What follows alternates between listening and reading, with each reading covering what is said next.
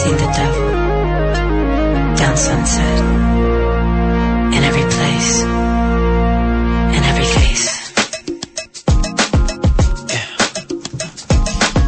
Καλή σας μέρα. Ακούτε την εκπομπή Κάνε Παιχνίδι από τον Sport εφ εμ ενενήντα πέντε. Στο μικρόφωνο είναι Στέλλα Σοκράτους και στην ρυθμίση του ήχου Γιάννης Στραβομήτης. Πρώτον πυλώνει η εχτιαγωνιστική στο πρωτάθλημα ΣΥΤΑ, η οποία περιλαμβάνει και πάλι ντέρπι, γενικότερα πολύ ενδιαφέρουσες αναμετρήσεις. Πάμε να θυμηθούμε το πρόγραμμα. Η αγωνιστική που ανοίγει αύριο την αυλαία της με τρεις αναμετρήσεις και ολοκληρώνεται την ερχόμενη Δευτέρα το πρόγραμμα.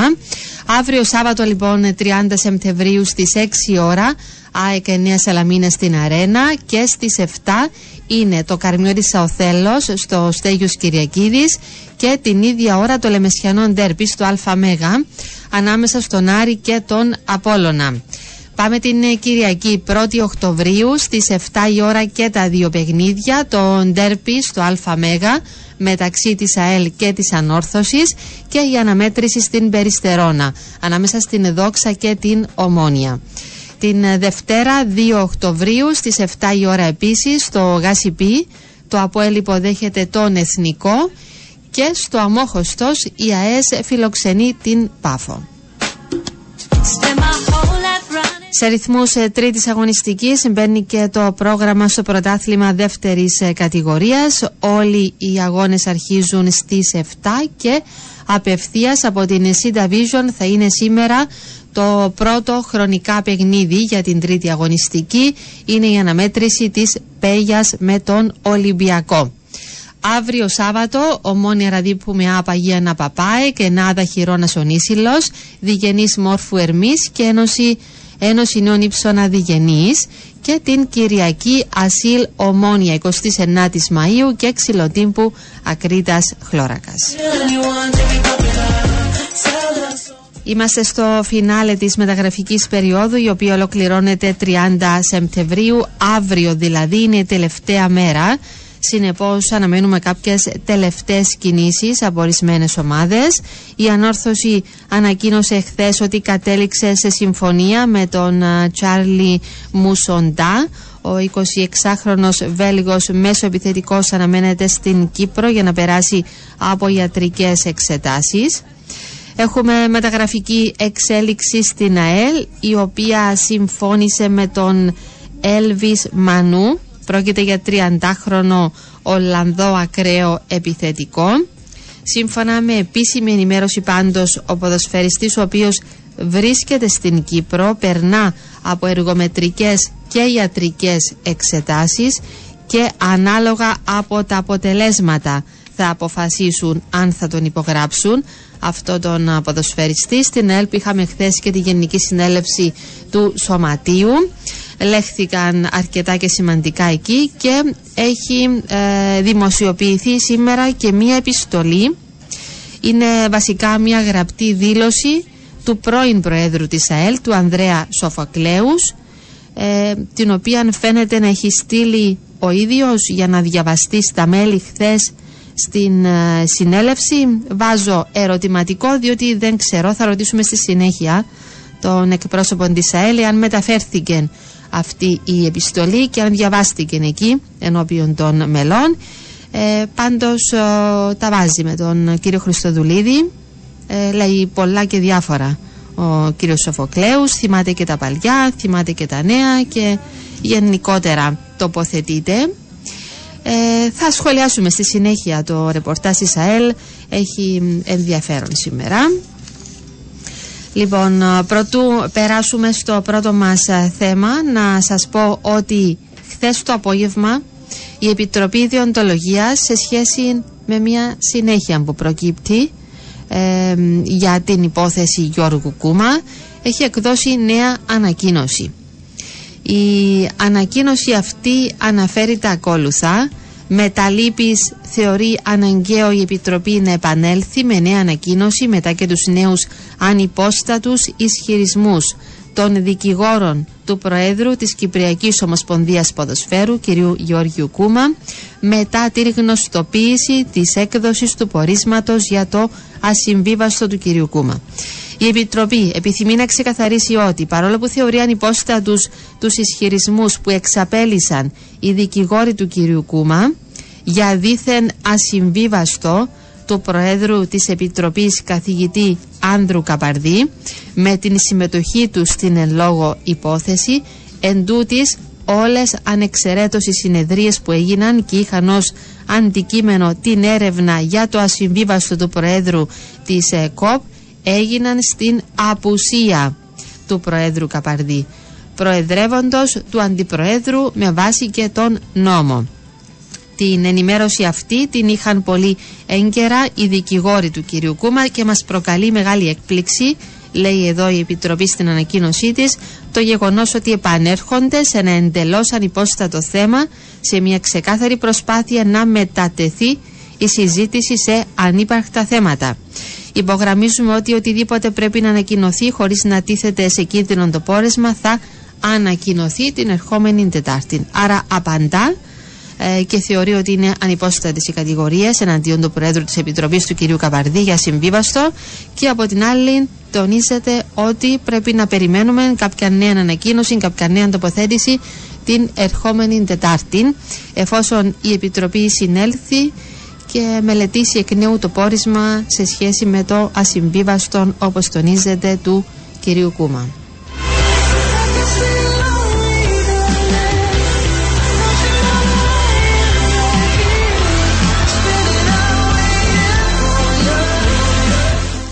Πάμε να κάνουμε και μια αναφορά στον διαγωνισμό μας. Ο Sport εφ εμ δίνει την ευκαιρία σε δύο τυχερούς ακροατές να διεκδικήσουν και να κερδίσουν υποτροφίες για τον Global College.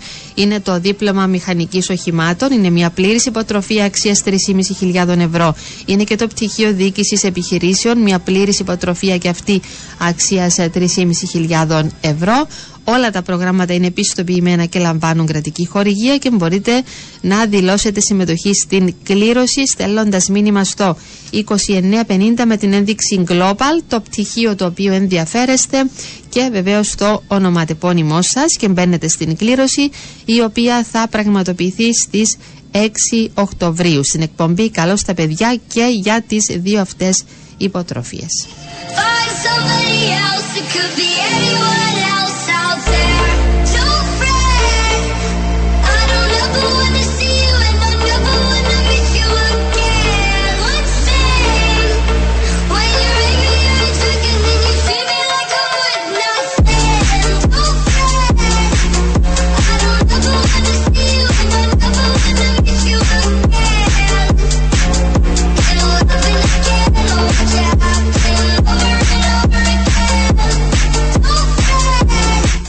Πάμε να κάνουμε αρχή στην εκπομπή με το ρεπορτάζ της Ανόρθωσης και της ΑΕΚ. Εκείνη μαζί μας για να μας ενημερώσει ο Θεοδωρός Τσολάκης. Γεια σου Θεοδωρέ, καλημέρα.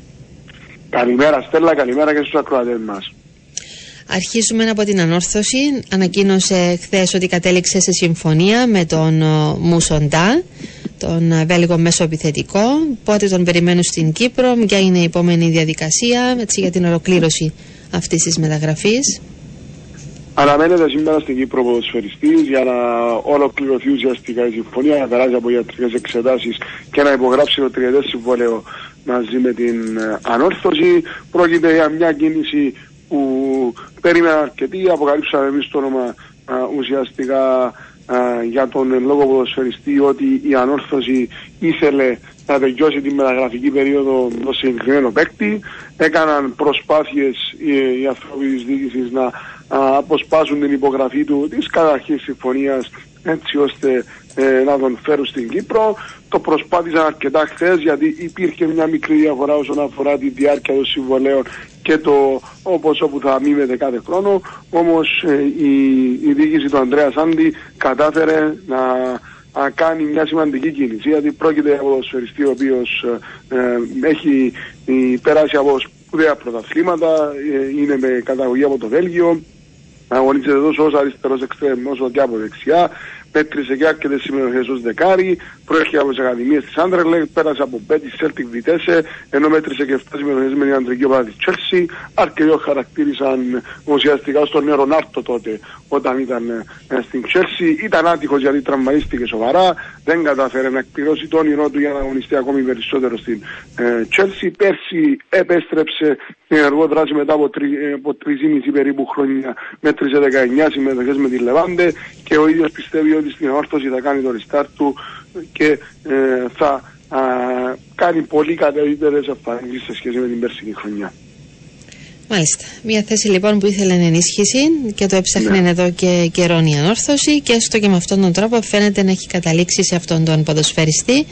Επαναλαμβάνω, θα περάσει από ιατρικά να δούμε και επίσης ε, φαντάζομαι ότι θα εξαρτηθεί και από τον βαθμό ετοιμότητάς του, πότε ναι. θα μπορέσει να ενισχύσει την ομάδα, έτσι. Να πούμε ότι, να πούμε ότι ναι. όσον αφορά τον βαθμό ετοιμότητάς του, γνωρίζουν οι Αντώνιο Πρέδο και οι Ντάβιντ Γκαλέγο ότι δεν θα είναι άμεση η προσφορά, της, η προσφορά του στην ομάδα, δηλαδή θα πάρει εμ, κάποιο χρόνο έτσι ώστε να σωματωθεί με την ομάδα όπως πρέπει για να μην υπάρξουν οποιοδήποτε ε, απότοι τραυματισμοί. Εγώ υπολογίζω ε, ουσιαστικά μετά τη διακοπή να δούμε τον Μουσοντά να αγωνίζεται με την φανέλα της Ανόρθωσης. Μάλιστα. Θα πάρει λοιπόν κάποιο χρόνο. Ωραία. Ναι. Ε, πάμε έτσι και στο αγωνιστικό κομμάτι, στην προετοιμασία της ομάδας, να μας πεις ποια είναι τα νεότερα που προκύπτουν εν ώψη ναι. του ντέρπι της Κυριακής με την ΑΕΛ.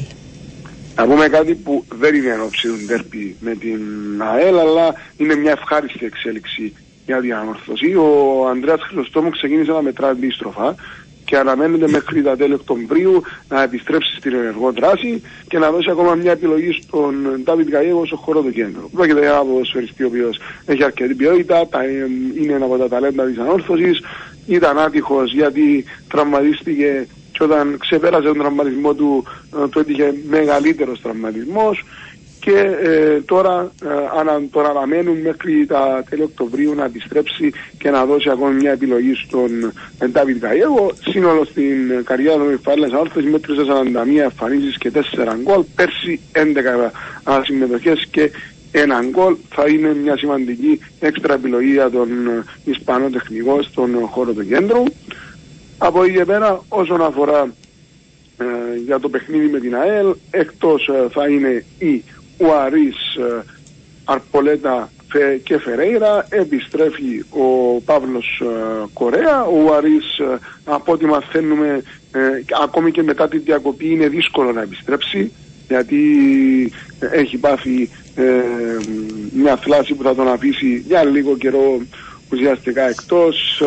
Ίσως μετά το πρώτο παιχνίδι της διακοπής θα επιστρέψει ο Μαντζέκ Ουαρίς. Ο Φερέιρα είναι τιμωρημένος και αποφασίστηκε να μείνει στο παιχνίδι με την ΑΕΛ εκτός για να τον έχουν με τον Άρη. Ο Αλπολέδα το πιο πιθανό θα είναι εκτός αποστολής, θα αγωνιστεί ο Νεβίτος Μιχαήλ και περιμένουν από την ομάδα να δουν αν θα επιστρέψει με το παιχνίδι με τον Άρη.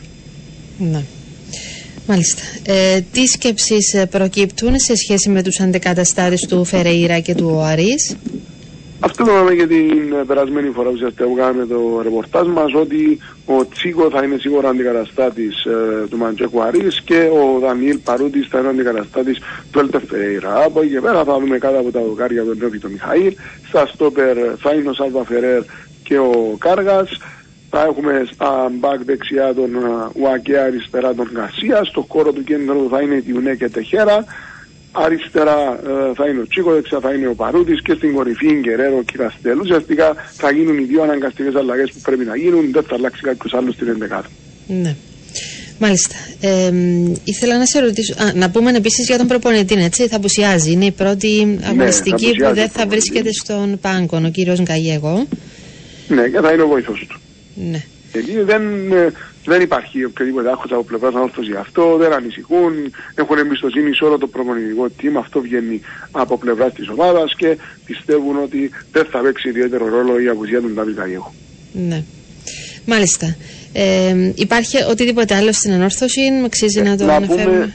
Πούμε... Ναι, αξίζει να αναφέρουμε αυτό που έχει πετύχει το σωματείο, γιατί βγήκε για ανακοίνωση ε, πριν από λίγες ε, μέρες ε, για το γεγονός ότι ε, έχουν ε, πετύχει συμφωνία διακανονισμό όσον αφορά τη διευθέτηση του χρέους του Αντώνης Παπαδόπουλος ε, και είναι μια κίνηση την οποία την ετοίμαζε αρκετό καιρό το Σωματείο έτσι ώστε ε, να βρεθεί μια λύση να διευθετηθεί το χρέος και ε, έχει ξεκινήσει η διαδικασία ε, για να ε, διευθετηθεί το χρέος στα επόμενα χρόνια και άμεσα. Ε, είναι μια συμφωνία, ένας διακανονισμός που ε, κατάφερα να πετύχει το Σωματείο και Ε, μαζί με την εταιρεία ουσιαστικά που ε, ε, διατηρεί το δάνειο με το γήπεδο ε, έτσι ώστε ε, η Ανόρθωση στα επόμενα χρόνια να μην χρωστά ούτε το γήπεδο ε, και να διευθυνθεί. Για ποιον πόσο μιλάμε, και γνωρίζουμε? Ναι, οι πρώτες, λεπτομέ... οι πρώτες πληροφορίες αναφέρουν ότι το ποσό ήταν αρχικά στα ένα κόμμα οκτώ εκατομμύρια και ε, η συμφωνία με τον διακανονισμό έχει πάει στα ένα κόμμα ένα εκατομμύρια και ε, αυτός, αυτό το ποσό θα διευθετηθεί με συγκεκριμένες ε, χρονολογημένες ε, να το πω δόσεις ε, ουσιαστικά ε, για να καλυφθεί το χρέος ε, όπως έχουν συμφωνηθεί οι δύο πλευρές. Μάλιστα. Ε, εντάξει, ε, δημιουργήθηκε... Είναι μια σημαντική εξέλιξη. Ναι. Ε, είχε δημιουργηθεί τις προηγούμενες μέρες και ένα θέμα, αν υπήρξαν κάποια σχετικά δημοσιεύματα για συμπεριφορά του κυρίου Σάντι ε, στο παιχνίδι με την Καρμιόρι στην ΠΑΦΟ. Ε, απάντησε και η Ανόρθωση, είχε εκδώσει ανακοίνωση σχετική γύρω από αυτό το θέμα. Εντάξει, αργότερα φυσικά είχαμε και έναν πρόστιμο που επιβλήθηκε στον ναι. κύριο Σάντι από το αθλητικό δικαστή με βάση και τις καταγγελίες που υπήρχαν προς το πρόσωπο του. Για το ίδιο περιστατικό εννοώ. Ναι, πράγματι και η καταγγελία, το πρόστιμο συγγνώμη, που αποφάσισε ο αθλητικός δικαστής ίσως να επιβεβαιώνει το τι έγινε πραγματικά. Όντως έχει γίνει μια καταγγελία κατά του κ. Σάντι από τον επιτηρητή του γηπέδου ότι ουσιαστικά έτυχε μια ένα σπρώξιμο και μια εξύβριση προς το πρόσωπό του, καταγγέλθηκε στην αστυνομία τον λόγο περιστατικό και ε, είδαμε και τον αθλητικό δικαστή να α, αποφασίζει πρόστιμο προς τον Ανδρέα Σάντι και θα δούμε στη συνέχεια αν υπάρξει οτιδήποτε άλλο. Μάλιστα. Απάντησε η Ανόρθωση επίσημα φυσικά η δική της θέση. Άρα θα δούμε τι θα γίνει. Ναι, ε, εντάξει, μας στέλνει και ένας φίλος εδώ, οκτώ ενενήντα, λέει δεν προβληματίζει το γεγονός ότι τα τελευταία τέσσερα χρόνια αγωνίστηκε τριακόσια εξήντα λεπτά, δηλαδή τετρακόσια ενενήντα λεπτά. Ε, υπήρχε και ένας πάρα πολύ σοβαρός τραυματισμός, τον εκράτησε για πολύ μεγάλο χρονικό διάστημα ανεκτός, έτσι, αυτόν τον ναι. ποδοσφαιριστή. Ναι, πράγματι, εγώ την παρομοίωσα την περίπτωση του με τον Μούσα Ουακέ, γιατί και ο Μούσα Ουακέ είχε αρκετό καιρό να αγωνιστεί. Ε, και αυτός έμεινε εκτός ε, για πολύ καιρό και ήρθε στην Κύπρο και βλέπουμε ότι είναι ένα από τα καλύτερα δεξιά μπακ του προαθλήματος. Άρα νομίζω δεν χρειάζεται να βιαστούμε να κρίνουμε από αυτό, γιατί είναι ποδοσφαιριστής ο οποίος αν καταφέρει να παίξει έστω και το πενήντα τοις εκατό την δεδομένη στιγμή στην Κύπρο, αυτό που έπαιζε στη Chelsea, θα μιλάμε για ένα απίστευτο ποδοσφαιριστή. Ε, για να τον φέρουν στην Ανόρθωση και για να αποφασίσει ο Αντώνιο Πρέτο να κάνει αυτή την κίνηση ε, το έψαξε αρκετά ναι. και ε, έμαθε ότι ο ποδοσφαιριστής μπορεί να προσφέρει. Γι' αυτό είπα και εγώ πριν ότι δεν θα βιαστούν να τον ρίξουν στην ενεργό δράση εφόσον ο ποδοσφαιριστής δεν είναι εκατό τοις εκατό έτοιμος από φυσική κατάσταση. Θα το δουν από φυσική κατάσταση. Είναι αποφασισμένοι στην Ανόρθωση ακόμη και ένα μήνα να περιμένουν τον ποδοσφαιριστή και μετά να τον βάλουν. Γιατί πιστεύουν ότι θα κάνει μετέπειτα τη διαφορά. Είναι ποδοσφαιριστής όντως με αρκετή ποιότητα που μπορεί όντως να κάνει τη διαφορά. Το θέμα είναι να μην βγάλει τραυματισμούς. Αυτή είναι η αλήθεια. Mm. Εάν βγάλει τραυματισμούς αυτός ο ποδοσφαιριστής και καταφέρει να παίξει αυτό που ξέρει, έστω ακόμη και το πενήντα τοις εκατό, γιατί όσοι γνωρίζουν τον ποδοσφαιριστή και τον έβλεπαν, ειδικά όταν έπαιξε στη Chelsea, μπορούν να πούν ότι μπορεί να προσφέρει αρκετά. Φτάνει να μην έχει τραυματισμούς. Είναι ξεκάθαρο. Αυτό ναι, είναι ρίσκο, όμως είδαμε ότι τα ρίσκα που πήρε μέχρι στιγμής Αντώνιο Πρέδρου το έχουν πούν. Ναι. Ε, πες μου και για την ΑΕΚ, έτσι να πούμε ναι. κάποια πράγματα.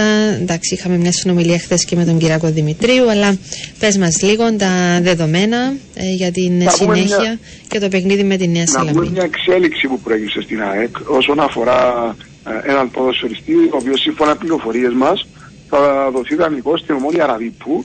Πρόκειται για τον Μάριον Τζορτζί. Μετά από απόφαση του Τσαβιρόκα και συζήτηση με τον ποδοσφαιριστή, αποφασίστηκε να πάει στην Ομόνια Ραβίππου έτσι ώστε να ενισχύσει και τα περιστεριά αρκετά όσον αφορά το αραίο, αριστερό άκρο της επίθεσης, αλλά και να πάρει χρόνο συμμετοχής. Γενικότερα η Ομόνια Ραβίππου με την ΑΕΚ έχουν πάντα συνεργασία. Είχε, είχε πάει εκεί και ο Χένρι Ανδρέου, είχε πάει και ο Χρήστος Τρίφωνος όταν ήταν ε, στην ομάδα, είχε πάει και ο Κώστας Αναστασίου, ο Αναστασίου. Ε, γενικότερα έχουν ε, πάει αρκετοί ποδοσφαιριστές και πιστεύουν στην Ομόνια Ραβίππου ότι ο Πάρο Τζορτζίδης θα ενισχύσει αρκετά την ομάδα και στην ΑΕΚ ότι θα πάρει τα παιχνίδια που πρέπει. Mm-hmm. Μάλιστα. Ε, πώς ολοκληρώνεται λοιπόν σιγά σιγά της η προετοιμασία για την ΑΕΚ και ποια είναι τα δεδομένα? Ολοκληρώνεται σήμερα το πρωί ουσιαστικά. Ε, τα δεδομένα είναι ότι ο Ράφα Λόπες προπονήθηκε κανονικά, υπολογίζεται κανονικά από τον Χωσέ Λισότρα, εκτός είναι Γιούρτσο και ε, Κάσας, δεν υπάρχουν άλλες απουσίες και το ζητούμενο είναι ένα, η Ανόρθωση, η ΑΕΚ, συγγνώμη, να επιστρέψει όπως και δίποτε στην νίκη, γιατί ε, η αλήθεια προβλημάτισε πάρα πολύ εμφάνιση με την ΑΕΣ, προβλημάτισε η Ήρτα και δεν σηκώνει άλλη από η ομάδα. Στο ΑΕΚ Αρένα πρέπει να είναι ε, όπως πρέπει και να πάρει το τρίμοντο κοντά στη Νέα Σαλαμίνα. Δεν θα είναι εύκολο το παιχνίδι, το ξαναλέμε, όμως ε, ε, δεν υπάρχει άλλη επιλογή. Ο Χωσέ Λισότρα πρέπει να παρουσιάζει την ομάδα καλύτερη, ναι, ως σύνολο μέσα στο γήπεδο, να βγάλει θέληση, πάθος και να παίξει ποδόσφαιρα. Αυτό θέλει να δει ο εξής και να έρθει η νίκη. Είναι αυτά τα στοιχεία. Mm-hmm. Μάλιστα. Ο Γιούρτσο και ο Κάσας είναι εκτός μας, είπες έτσι, δηλαδή ναι, ναι, ναι. Ε, δεν προλαβαίνουν ούτε αυτόν το παιχνίδι. Σίγουρα, σίγουρα θα είναι εκτός. Να δούμε πόσο βελτιωμένη μπορεί να παρουσιάσει την ομάδα του ο κύριος Όρτρα, να φτάσει στην επιτυχία. Εγώ αναμένω να δούμε κάποιες αλλαγές, αν θες να δούμε για μια πιθανή δεκάδα ίσως. Κάτω από τα δοκάρια θα είναι ο Πίριτς. Τώρα στα στόπερ υπάρχουν αρκετά σενάρια. Υπάρχουν σενάρια που λένε ότι μπορεί να δοκιμάσει Καντελάρη και Ροπές. Υπάρχουν σενάρια που λένε ότι μπορεί να δοκιμάσει Γκαλιόλο με Ροπές. Και Καντελάρη με κάποιον από τους...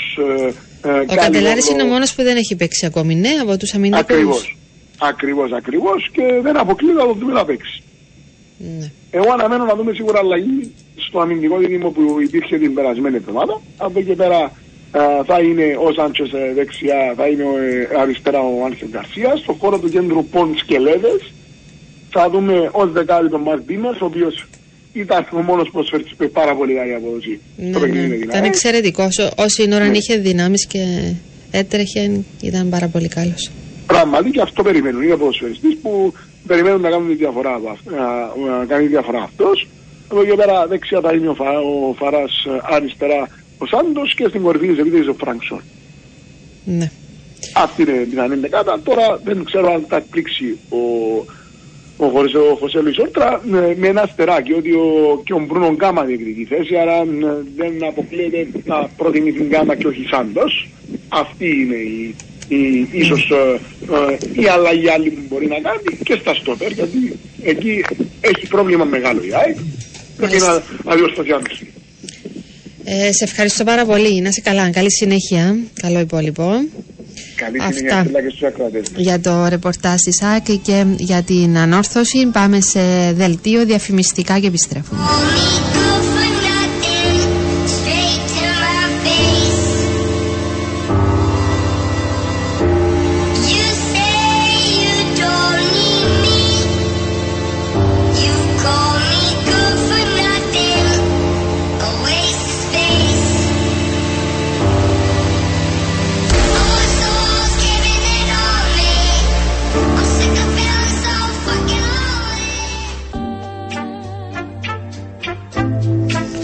Επιστρέψαμε και πάλι μαζί, δίνουμε συνέχεια στην εκπομπή μας. Κάνε παιχνίδι εδώ από τον Sport εφ εμ ενενήντα πέντε και προκύπτει νέα ανακοίνωση. Μάλιστα. Νέα ανακοίνωση αυτή τη φορά από τους δικηγόρους του κυρίου Κούμα και απαντούν στην χθεσινή απογευματινή ανακοίνωση που είχε εκδώσει η Επιτροπή Διοντολογίας και Προστασίας του Αθλητισμού. Και αναφέρεται χαρακτηριστικά, είναι και εμείς με τα λύπης μας που αναγκαζόμεθα να επανέλθουμε μετά τη νέα τρίτη ανακοίνωση της Επιτροπής Διοντολογίας και Προστασίας του Αθλητισμού, παρόλο που είχαν δηλώσει ότι δεν θα εξέδιδαν άλλη ανακοίνωση μέχρι την συνεδρίασή τους την ερχόμενη Τρίτη. και είναι με τα μεγαλύτερης ακόμη λύπης μας που παρατηρούμε ότι πρώτον, δεν τηρούνται πλέον ούτε τα προσχήματα, αφού η Επιτροπή εις αυτήν την ανακοίνωσή της και πριν τη συνεδρίαση της Τρίτης, χωρίς να αφήνει περιθώριον καμίας αμφιβολίας, αποκαλύπτει το αποτέλεσμα του πορίσματος, αφού αναφέρεται σε πορίσματος για το ασυμβίβαστον του κυρίου Κούμα. Προς τι τότε η συνεδρίασή σας την Τρίτη, για τα μάτια του κόσμου και με βάση την παραδοχή αυτή παραβιάζεται ή δεν παραβιάζεται το άρθρο οκτώ περί υποχρεωτικής εχεμήθειας. Δεύτερον, σας καλούμε να δημοσιεύσετε την ενημέρωση που λέτε ότι είχαμε ότι τα τέκνα του Προέδρου της Επιτροπής εργοδοτούνται εις το γραφείο ενός των ερευνών των λειτουργών και ότι ο Πρόεδρος της Επιτροπής απήχεν των συνεδριάσεων της Επιτροπής, παραδεχόμενοι τούτο τρόπος την ύπαρξη ασυμβίβαστου. Τρίτον, ήταν ή δεν ήταν ένα από τα ερωτήματα που σας ετίθεντο, που ουδέποτε απαντήθηκε για να δυνηθούμε να συμβουλέψουμε τον πελάτη μας προτού απαντήσει τις ερωτήσεις των ερευνών των λειτουργών, κάτι το οποίο δεν αρνήθηκε να πράξει. Και τέταρτον, ο πελάτης μας επιφυλάττει τα νομικά του δικαιώματα με προσέγγιση νομικής μορφής και όχι με πνεύμα επικοινωνιακής τακτικής, όπως πράττει η Επιτροπή. Θα αναμένουμε πλέον το αποτέλεσμα της συνεδρίας της Επιτροπής και την σχετική ανακοίνωσή της την Τετάρτη, με το προαγγελθέν προαποφασισμένο πλέον αποτέλεσμα. Χρήστος Τριανταφυλλίδης, Μάριος Ορφανίδης, δικηγόροι, είπαμε, είναι οι νομικοί σύμβολοι του κυρίου Κούμα. Αυτά. Ε, εμείς θα πάμε στο σημείο αυτό να ακούσουμε δηλώσεις που έχουν γίνει από τον προπονητή του Άρη, τον Αλεξή Σπιλέφσκι, ο οποίος τοποθετείται για το παιχνίδι που έχει προηγηθεί απέναντι στην Ομόνια, για αυτό που έρχεται τώρα, είναι επίσης ντέρπι κόντρα στον Απόλλωνα. Πάμε να ακούσουμε τι είπε ο προπονητής του Άρη.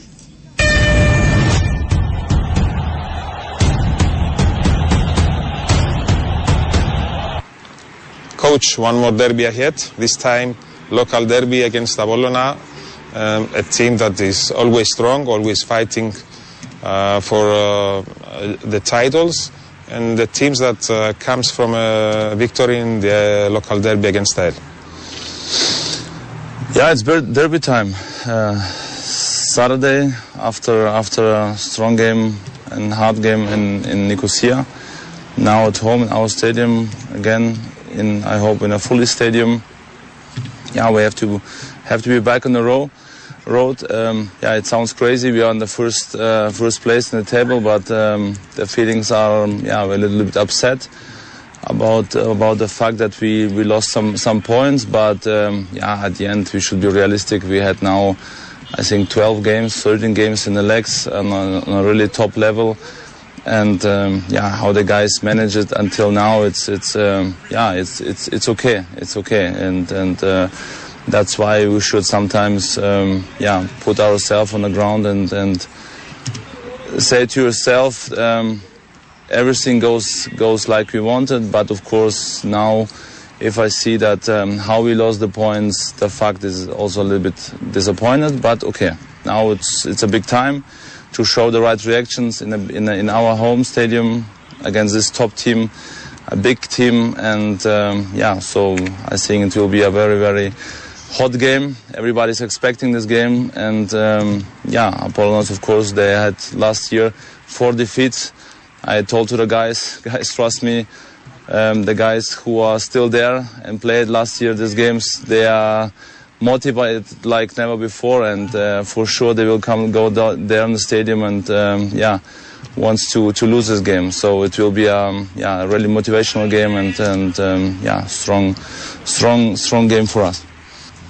Every game is different. Μάλιστα, η πρώτη ερώτηση ήταν ένα ακόμη ντέρπι μπροστά μας, αυτή τη φορά το τοπικό ντέρπι κόντρα στον Απόλλωνα, μια ομάδα που είναι πάντα δυνατή, πάντοτε παλεύει για τους τίτλους και μια ομάδα η οποία προέρχεται από την νίκη στο τοπικό ντέρπι με την ΑΕΛ. Και ο κύριος Σπιλέφσκι είπε: είναι ώρα για ντέρπι το Σάββατο και μετά το δυνατό και δύσκολο παιχνίδι στη Λευκοσία. Τώρα παίζουμε στο σπίτι μας και θέλω να πιστεύω σε ένα γεμάτο γήπεδο και πρέπει να επιστρέψουμε στον σωστό δρόμο. Μπορεί να ακούγεται κάπως τρελό, γιατί μπορεί να είμαστε στην πρώτη θέση της βαθμολογίας, αλλά αισθανόμαστε λίγο αναστατωμένοι για το γεγονός ότι χάσαμε κάποιους βαθμούς. Αλλά στο τέλος της ημέρας πρέπει να είμαστε ρεαλιστές. Έχουμε μέχρι τώρα δώδεκα δεκατρία παιχνίδια στα πόδια μας σε πολύ ψηλό επίπεδο και ο τρόπος που τα διαχειρίστηκαν οι ποδοσφαιριστές μας μέχρι τώρα είναι καλός. Γι' αυτό τον λόγο πρέπει να είμαστε προσγειωμένοι και να λέμε τα πράγματα ε, να πάνε όπως θέλουμε. Αλλά από την άλλη, αν σκεφτώ πως χάσαμε κάποιους βαθμούς, είναι λίγο απογοητευτικό. Αλλά είναι εντάξει. Τώρα είναι η μεγάλη ώρα να δείξουμε την σωστή αντίδραση στο γήπεδό μας απέναντι σε μία από τις κορυφαίες ομάδες. Μία μεγάλη ομάδα και νομίζω ότι θα είναι ένα πολύ θερμό παιχνίδι. Όλοι το περιμένουν. Ασφαλώς ο Απόλλωνας πέρσι είχε τέσσερις ήττες, αλλά είπα στα παιδιά, πιστέψτε με, ότι οι παίχτες που είναι ακόμη εκεί και αγωνίστηκαν στα παιχνίδια πέρσι έχουν τεράστιο κίνητρο. Θα τρέχουν πάνω κάτω στο γήπεδο και δεν θα θέλουν να χάσουν αυτό το παιχνίδι. Οπότε θα είναι σίγουρα ένας αγώνας με μεγάλο κίνητρο και ένα δύσκολο παιχνίδι για εμάς. So...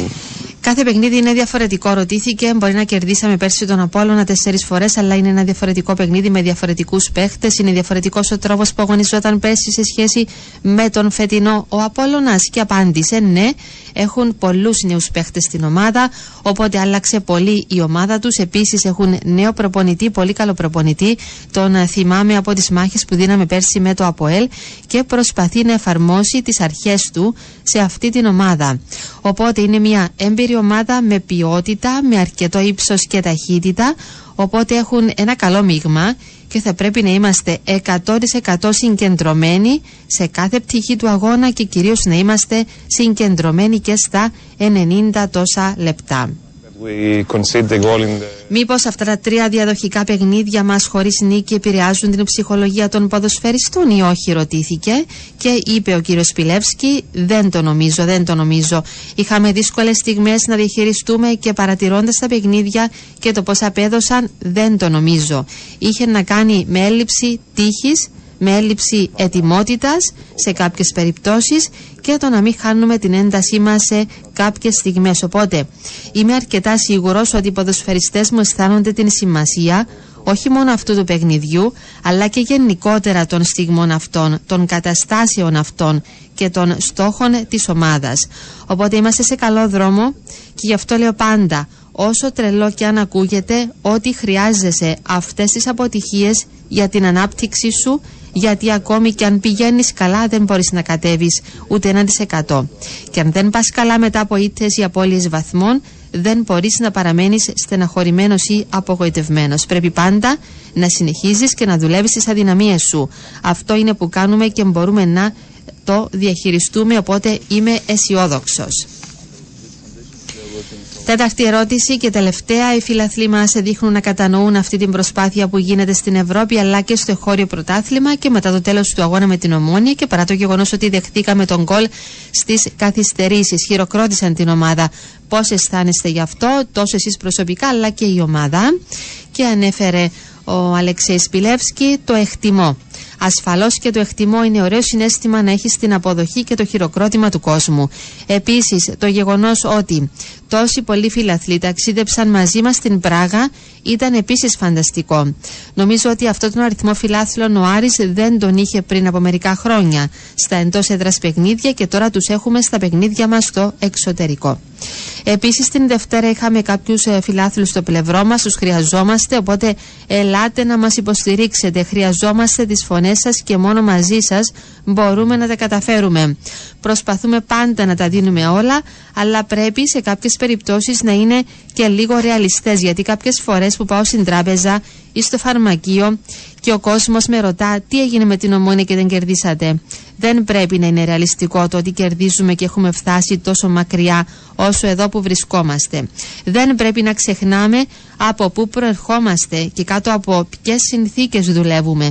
Οπότε κάποιες στιγμές είναι καλό να παραμένουμε ταπεινοί και να μην ξεχνάμε πόσο γρήγορα προχωρούν τα πράγματα στον Άρη.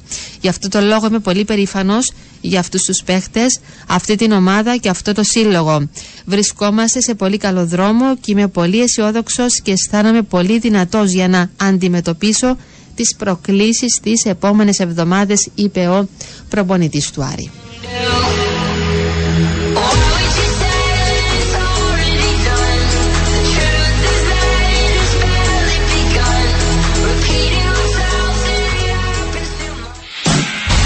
Η ατζέντα της ημέρας είναι μια χορηγία των εστιατορίων McDonald's. Η καλύτερη μουσική συνοδεύεται πάντα από τον καλύτερο καφέ. Μα καφέ, μόνο από τα McDonald's. Πρωτάθλημα δεύτερης κατηγορίας ΠΕΓΑ δύο χιλιάδες δεκατέσσερα Ολυμπιακός στις εφτά στην ΣΥΤΑ Vision Sports δύο. Ισπανικό πρωτάθλημα Μπαρσελόνα Σεβίλη στις δέκα στην Prime Tel δύο. Στα κανάλια Nova Sports Hoffenheim Dortmund στις εννιά και τριάντα, Στρασβούργο Lens στις εννιά και σαράντα πέντε. Πρωτάθλημα Πορτογαλίας Μπενφίκα Πόρτο στις δέκα και δεκαπέντε στην ΣΥΤΑ Vision Sports πέντε. Για το πρωτάθλημα Βελγίου Courtrike Circle Bridge στις εννιά και σαράντα πέντε στην K-Bon Sports ένα. Η ατζέντα της ημέρας ήταν μια χορηγία των εστιατορίων McDonald's. Η καλύτερη μουσική συνοδεύεται πάντα από το καλύτερο καφέ. Μα καφέ, μόνο από τα McDonald's.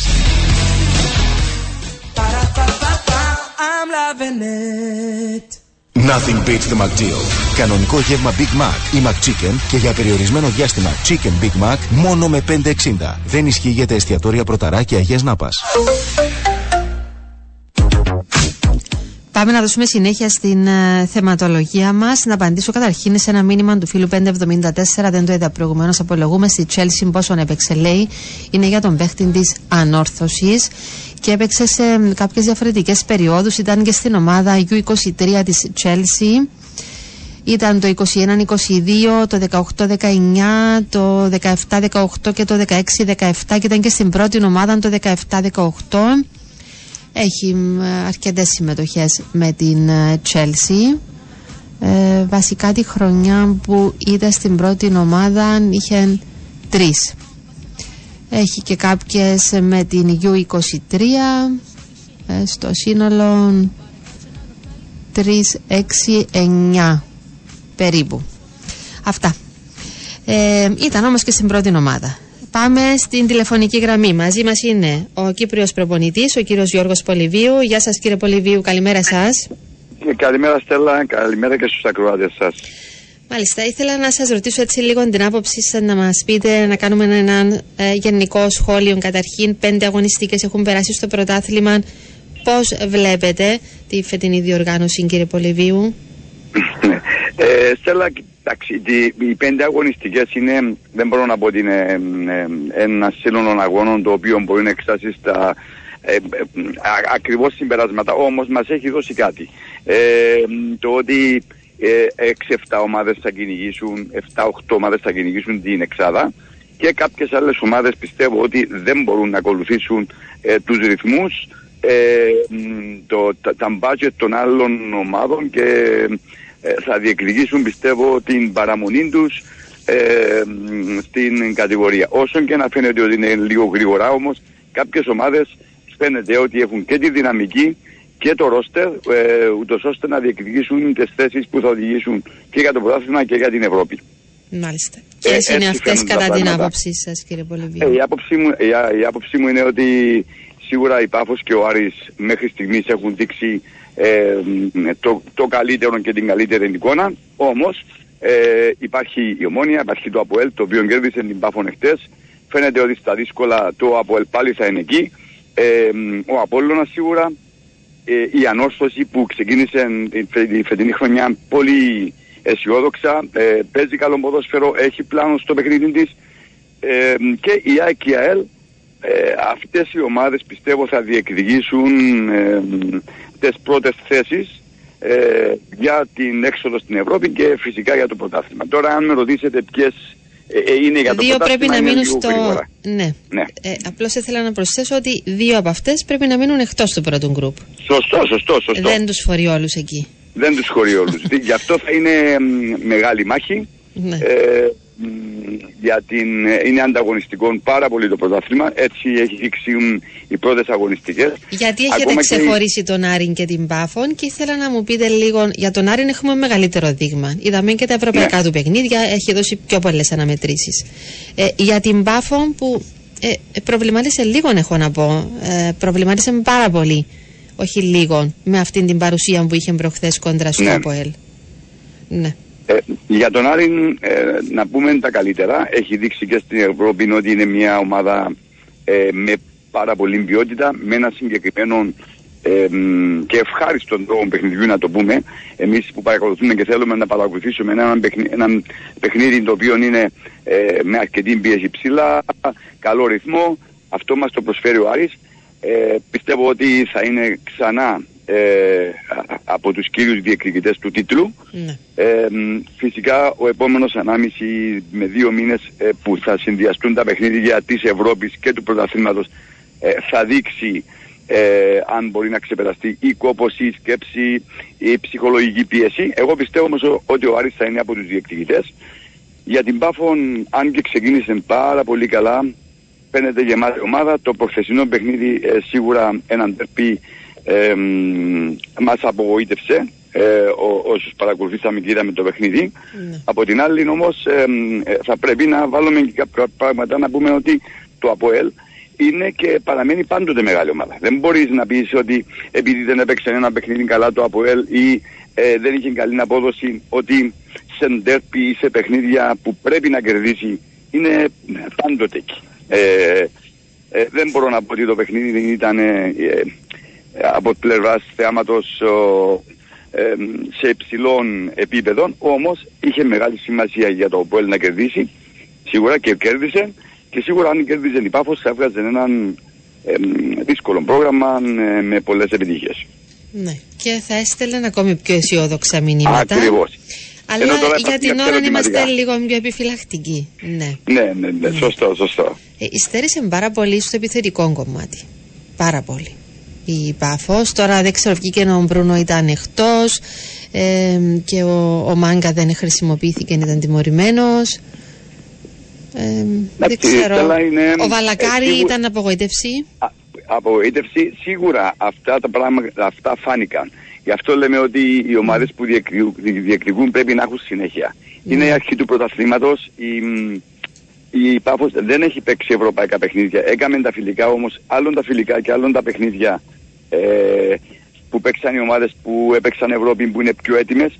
Πιστεύω η Πάφος θα είναι στους διεκδικητές, ε, διαθέτει μια καλή ομάδα και διαθέτει έναν πολύ καλό ρόστερ. Πιστεύω το καλύτερο μαζί με τον Άρη. Η άποψή μου ότι με τον Άρη διαθέτουν το καλύτερο ε, ρόστερ. Όμως, ε, σίγουρα τα ρόστερ ε, και το υψηλό μπάτζετ δεν φέρνει τους τίτλους. Υπάρχουν και κάποια άλλα πράγματα που πρέπει να συνδυάσεις για να μπορέσεις να, φέρει, να, να, να πετύχεις τους στόχους του. Μάλιστα. Ε, η Ανόρθωση κάνει έτσι έναν εντυπωσιακό ξεκίνημα. Όχι τόσο γιατί δεν έχει χάσει, έχει χάσει βαθμούς, αλλά είναι η παρουσία της ομάδας, έχω την εντύπωση, κύριε Πολυβίου. Και σε σο... ε, τόσο σύντομο σωστά, διάστημα αν παίζουν πολύ ωραίο ποδόσφαιρο. Πολύ σωστά. Και εγώ θα, θα επισημάνω αυτό που είπετε, ότι δεν είναι μόνο ότι είναι ψηλά και έχουν χάσει βαθμούς, όμως η ομάδα φαίνεται έχει μια ταυτότητα, ε, φαίνεται ότι βγάζει μια, υγιής, ε, μια υγεία ε, προς τα έξω, και αυτόν το, το δέχεται και το, ε, το εισπράττει και ο κόσμος, γι' αυτό υπάρχει και μεγάλη στήριξη από τους φιλαθρούς. Ε, μέχρι αυτή τη στιγμή η Ανόρθωση παίζει και καλό ποδόσφαιρο και έχει έναν, μια ταυτότητα ε, σαν ομάδα, και είναι πολύ σημαντικό ε, για αυτές τις ομάδες. Για την Ομόνια και τον Απόλλωνα, τι μπορείτε να μας πείτε? Εντάξει, η Ομόνια και ο Απόλλωνας, όπως είπα και για το ΑΠΟΕΛ πριν, είναι μεγάλες ομάδες, πιστεύω θα είναι στους διεκδικητές.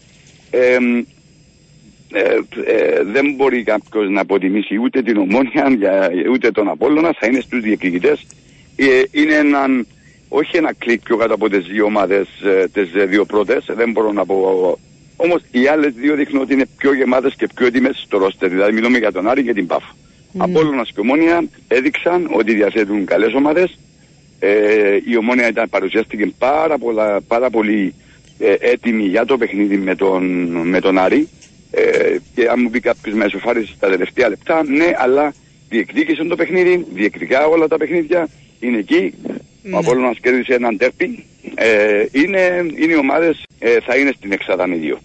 Πιστεύω αυτή τη στιγμή ότι με αυτά που έχουν παρουσιάσει είναι ότι θα είναι στην εξάδα. Και μας έχετε βάλει λίγο πιο κάτω την ΑΕΚ με την ΑΕΛ, έτσι? Ναι. Με βάση ε, τη δικιά σας αξιολόγηση. Ε, η ΑΕΚ ξεκίνησε...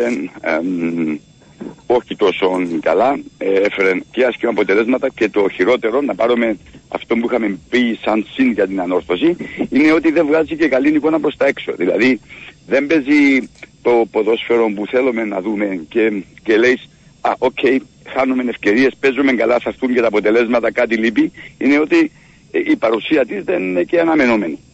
Ε, μέχρι στιγμής ε, πιστεύω ότι οι βαθμοί που έχουν χάσει θα τους, θα τους συστοιχίσουν μετά. Γιατί είναι λεπτομέρειες, υπάρχουν πολλά ντέρπι ε, με ομάδες που μπορεί να χάσει βαθμούς και αυτούς που έχασε θα τους ψάχνει, πιστεύω, μετά. Για την, την ΑΕΛ ε, έγινε μια καλή δουλειά από τα παιδιά εκεί. Ναι. Σίγουρα δεν μπορεί να συγκριθεί το budget της, α, της ΑΕΛ με τις άλλες τις ομάδες που έχουν ξοδέψει αρκετά λεφτά και αυτό φαίνεται στα κρίσιμα παιχνίδια και εκεί που υπάρχουν απουσίες. Ε, με δύο παίκτες να είναι εκτός, η ΑΕΛ δυσκολεύεται να έχει τις, ε, τις επιλογές που πρέπει για να βοηθήσουν το, τον προπονητή, τους προπονητές να γίνει κάτι, να αλλάξει κάτι στο παιχνίδι. Ε, πιστεύω ότι θα είναι από τις ομάδες που θα διεκδικήσουν για να μπουν στην Εξάδα η ΑΕΛ και η ΑΕΚ με αυτά που, που, που μας έχουν δείξει μέχρι στιγμής. Ναι. Κύριε Πολυπή, θα ξαναμπούμε, διότι πρέπει να πάμε και στο δελτίο, δεν μας φτάνει η ώρα. Έτσι να σχολιάσουμε... Ε, θα μπορούσαμε να μιλούμε συνέχεια, ευχαριστώ πάντως ναι. πάρα πολύ. Ναι, ε, θα τα ξαναπούμε. Υπόσχομαι σε κάποια άλλη στιγμή να σας δώσω και λίγο ναι. παραπάνω χρόνο. Ναι, για... μια χαρά είμαστε. Καλή για συνέχεια, να έχουμε την πολύ. ευκαιρία να ακούσουμε έτσι μια πιο εμπεριστατωμένη άποψη. Ευχαριστώ πάρα πολύ. Καλή συνέχεια. Να, καλό καλά, υπόλοιπο. Συνέχεια. Όταν και θα προχωρήσει και το πρωτάθλημα λίγο να. Έχουμε να πούμε και για τις άλλες ομάδες που είναι κάτω, οι οποίες ναι. παρουσιάζονται αρκετά καλές. Ελπίζουμε να υπάρχει και συνέχεια. Βεβαίως. Ε, σας ευχαριστώ πάρα πολύ. Γι' αυτό είναι και πιο ανταγωνιστικό το πρωτάθλημα. Αυτά από τον Ακριβώς. κύριο Γιώργο Πολυβίου. Θα τα ξαναπούμε και πάμε σε αθλητικό δελτίο ειδήσεων και διαφημιστικά.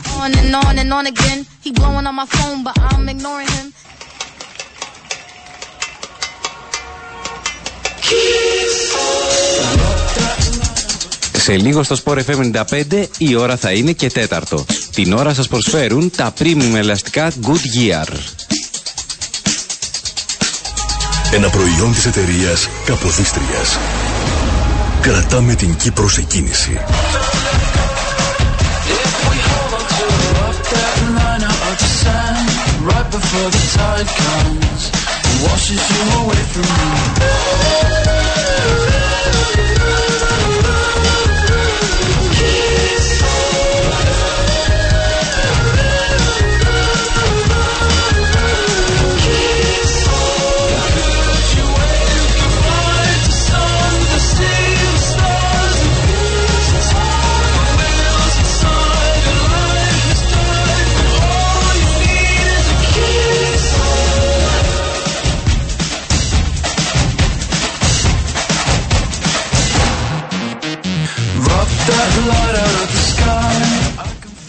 Επιστρέψαμε και πάλι μαζί, δίνουμε συνέχεια στην εκπομπή μας Κάνε Παιχνίδι εδώ από τον Sport εφ εμ ενενήντα πέντε. Στο μικρόφωνο η Στέλλα Σοκράτους και στην ρυθμίση του ήχου και τις μουσικές επιλογές είναι ο Γιάννης Στραβομήτης.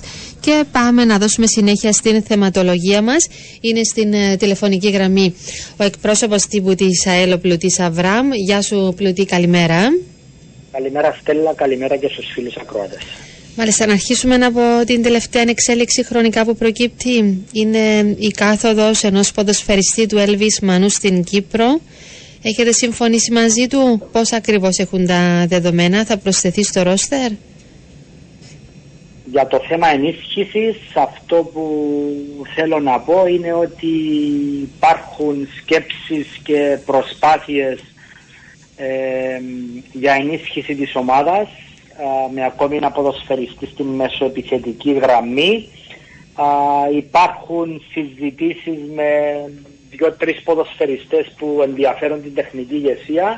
Α, την δεδομένη στιγμή είμαστε και στις τελευταίες α, δύο μέρες της α, μεταγραφικής ε, περίοδου. Ε, οπότε δεν θα ήθελα να πω κάτι περισσότερο την δεδομένη στιγμή. Α, θα δούμε πώς θα κυλήσει η σημερινή μέρα, πώς θα κυλήσουν αυτές οι προσπάθειες με τους συγκεκριμένους ποδοσφαιριστές ε, και πιθανότατα αργότερα σήμερα ή ε, αύριο mm. αν υπάρχει κάποια εξέλιξη στο θέμα αυτό ε, να τοποθετηθούμε. Δεν θα ήθελα να τοποθετηθώ ε, για οποιονδήποτε ποδοσφαιριστή, γιατί ε, στην προσπάθειά μας δεν είναι μόνο ένας ποδοσφαιριστής. Μάλιστα. Άρα για την ώρα δεν επιβεβαιώνεται ούτε και διαψεύδεται από ό,τι καταλαβαίνω το συγκεκριμένο όνομα που έχω αναφέρει και εγώ. ε, ούτε αν είναι στην Κύπρο, ή αν θα έρθουν κι άλλοι κτλ. Έτσι.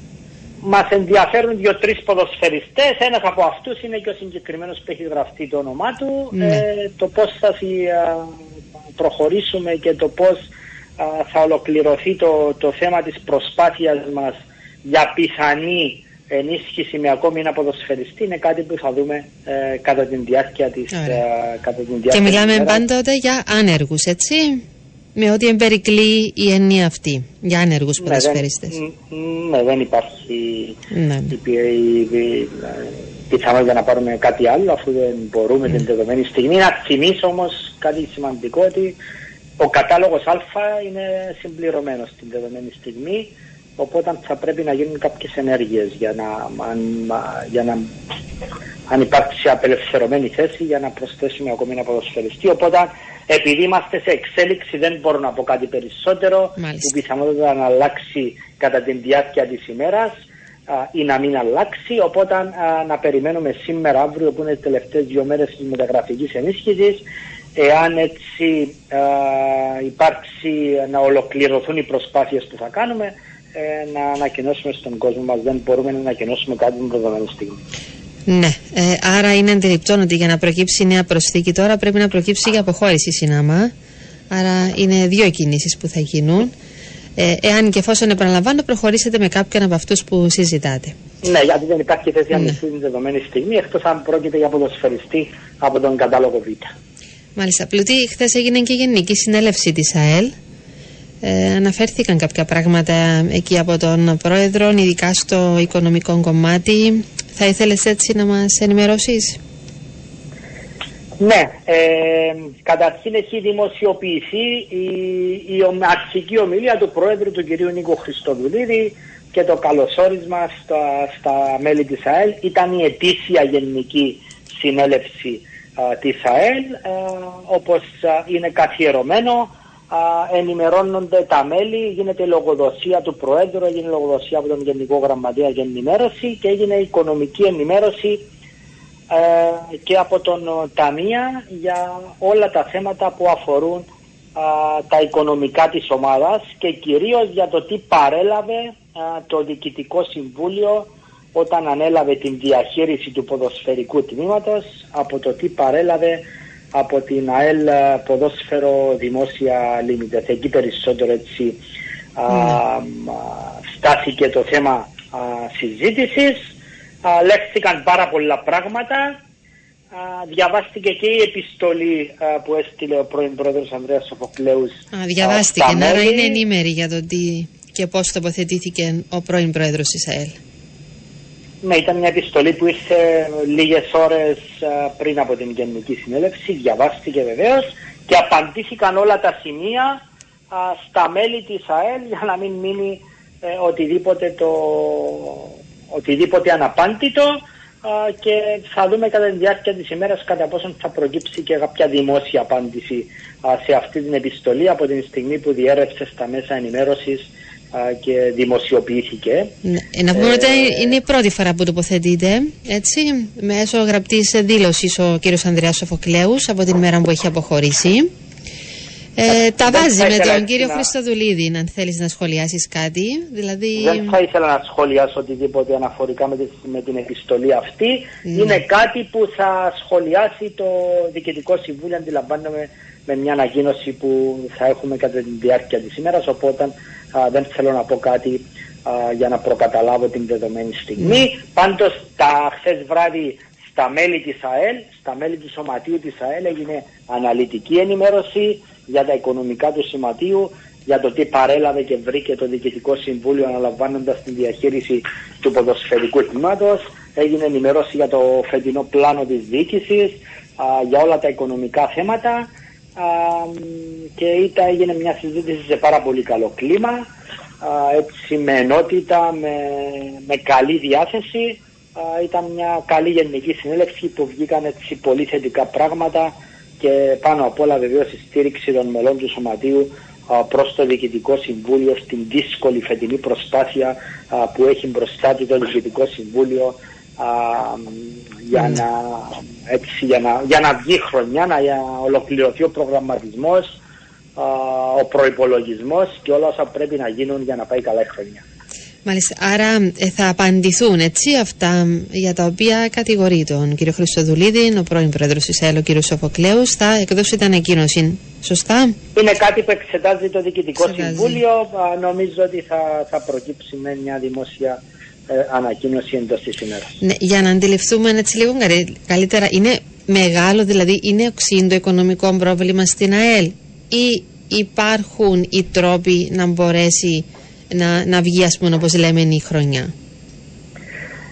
Όπως είπε πολλές φορές στο το Διοικητικό Συμβούλιο και, και χθες βράδυ ο, ο Πρόεδρος, ε, οι στόχοι του Διοικητικού Συμβουλίου αναλαμβάνοντας την διαχείριση του ποδοσφαιρικού τμήματος ήταν ξεκάθαροι, να, να γίνει μια οικονομική εξυγίανση, να υπάρχει οικονομική διαφάνεια και υγεία του σωματείου, ώστε να μπορέσει στη συνέχεια κάποιος επενδυτής ή όποιος άλλος ενδιαφερόμενος να παραλάβει μια κατάσταση. Τα εμπόδια σίγουρα είναι μεγάλα α, μπροστά στο Διοικητικό Συμβούλιο, όμως γίνονται όλες οι προσπάθειες με κινήσεις μέσα σε λογικά πλαίσια, ώστε να μπουν οι βάσεις για να ξεπεραστούν όλα αυτά τα προβλήματα. Σίγουρα α, ό,τι και να συναντήσει μπροστά το Διοικητικό Συμβούλιο, υπάρχει καλή διάθεση και η θέληση Uh, για να ξεπεραστεί και είμαστε, σίγουρος, είμαστε σίγουροι ότι uh, θα κυλήσει ομαλά η χρονιά χωρίς να επηρεάσει κάτι που έχει uh, να κάνει με το ποδοσφαιρικό τμήμα ή οποιοδήποτε άλλο τμήμα του σωματίου.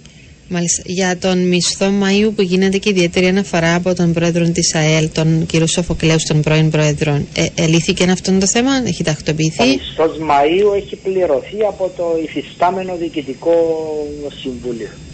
Μάλιστα.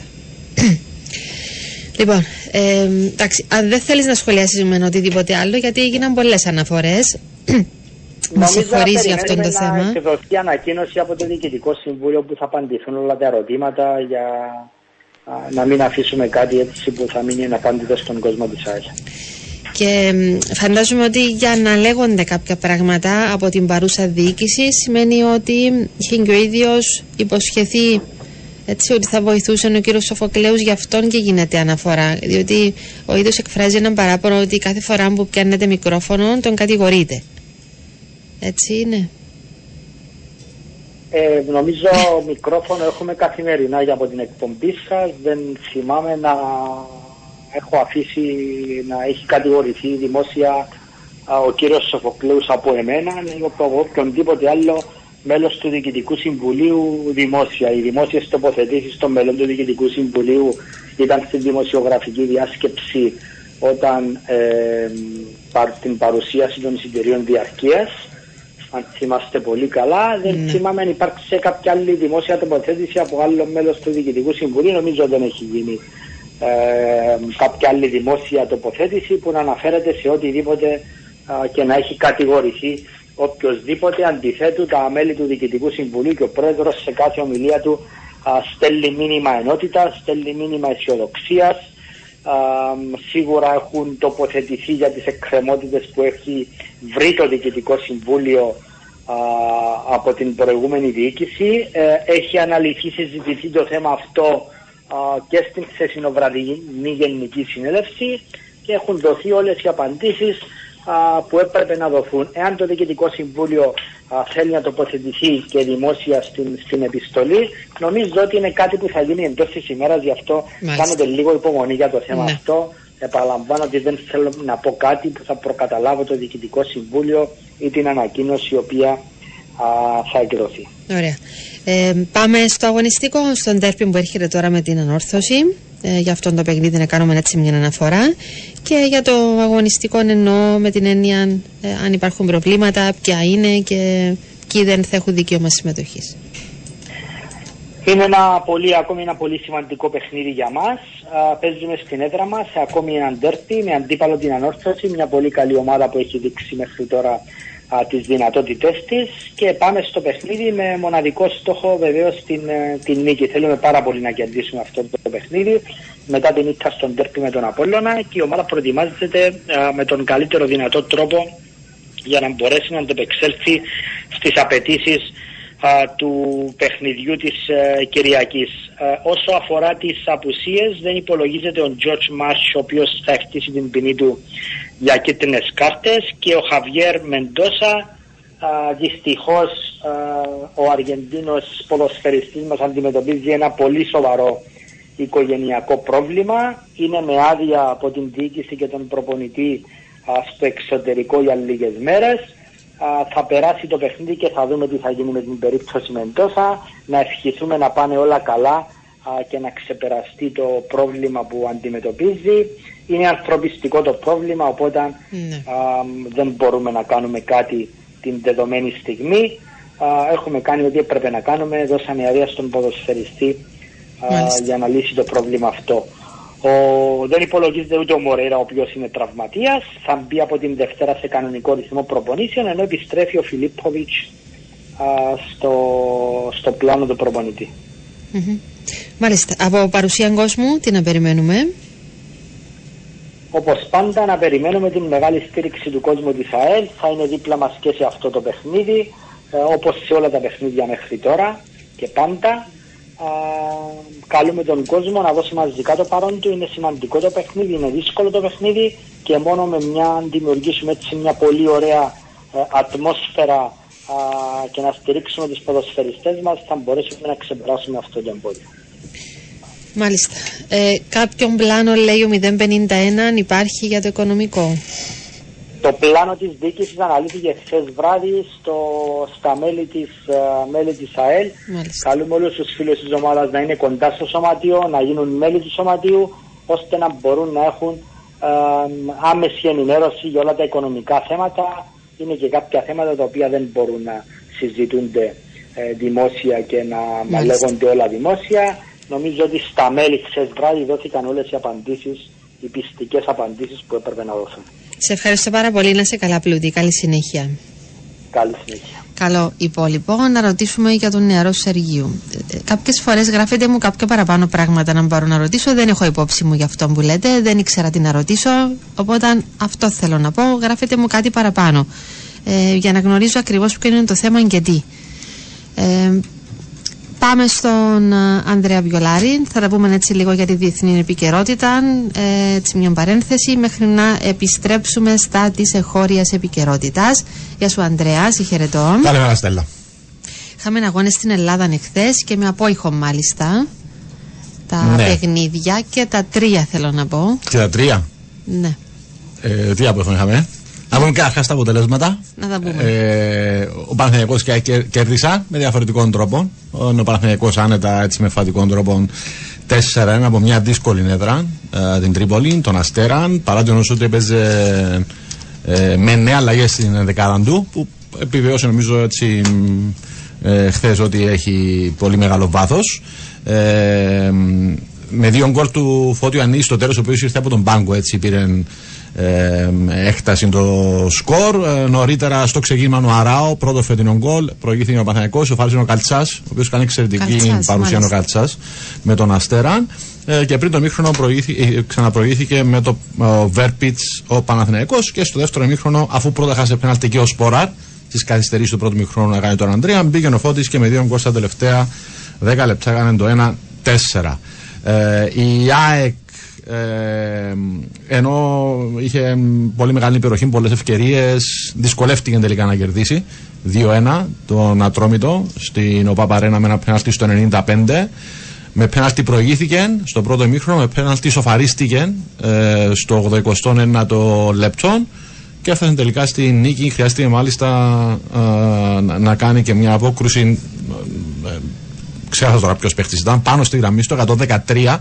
Άσε μεγάλη ευκαιρία, στο εκατόν τρία μάλλον, στο εκατόν τρία λεπτών καθυστερήσεων. Ατρόμητος. Ο Ατρόμητος ε, για, να, για να ισοφαρίσει.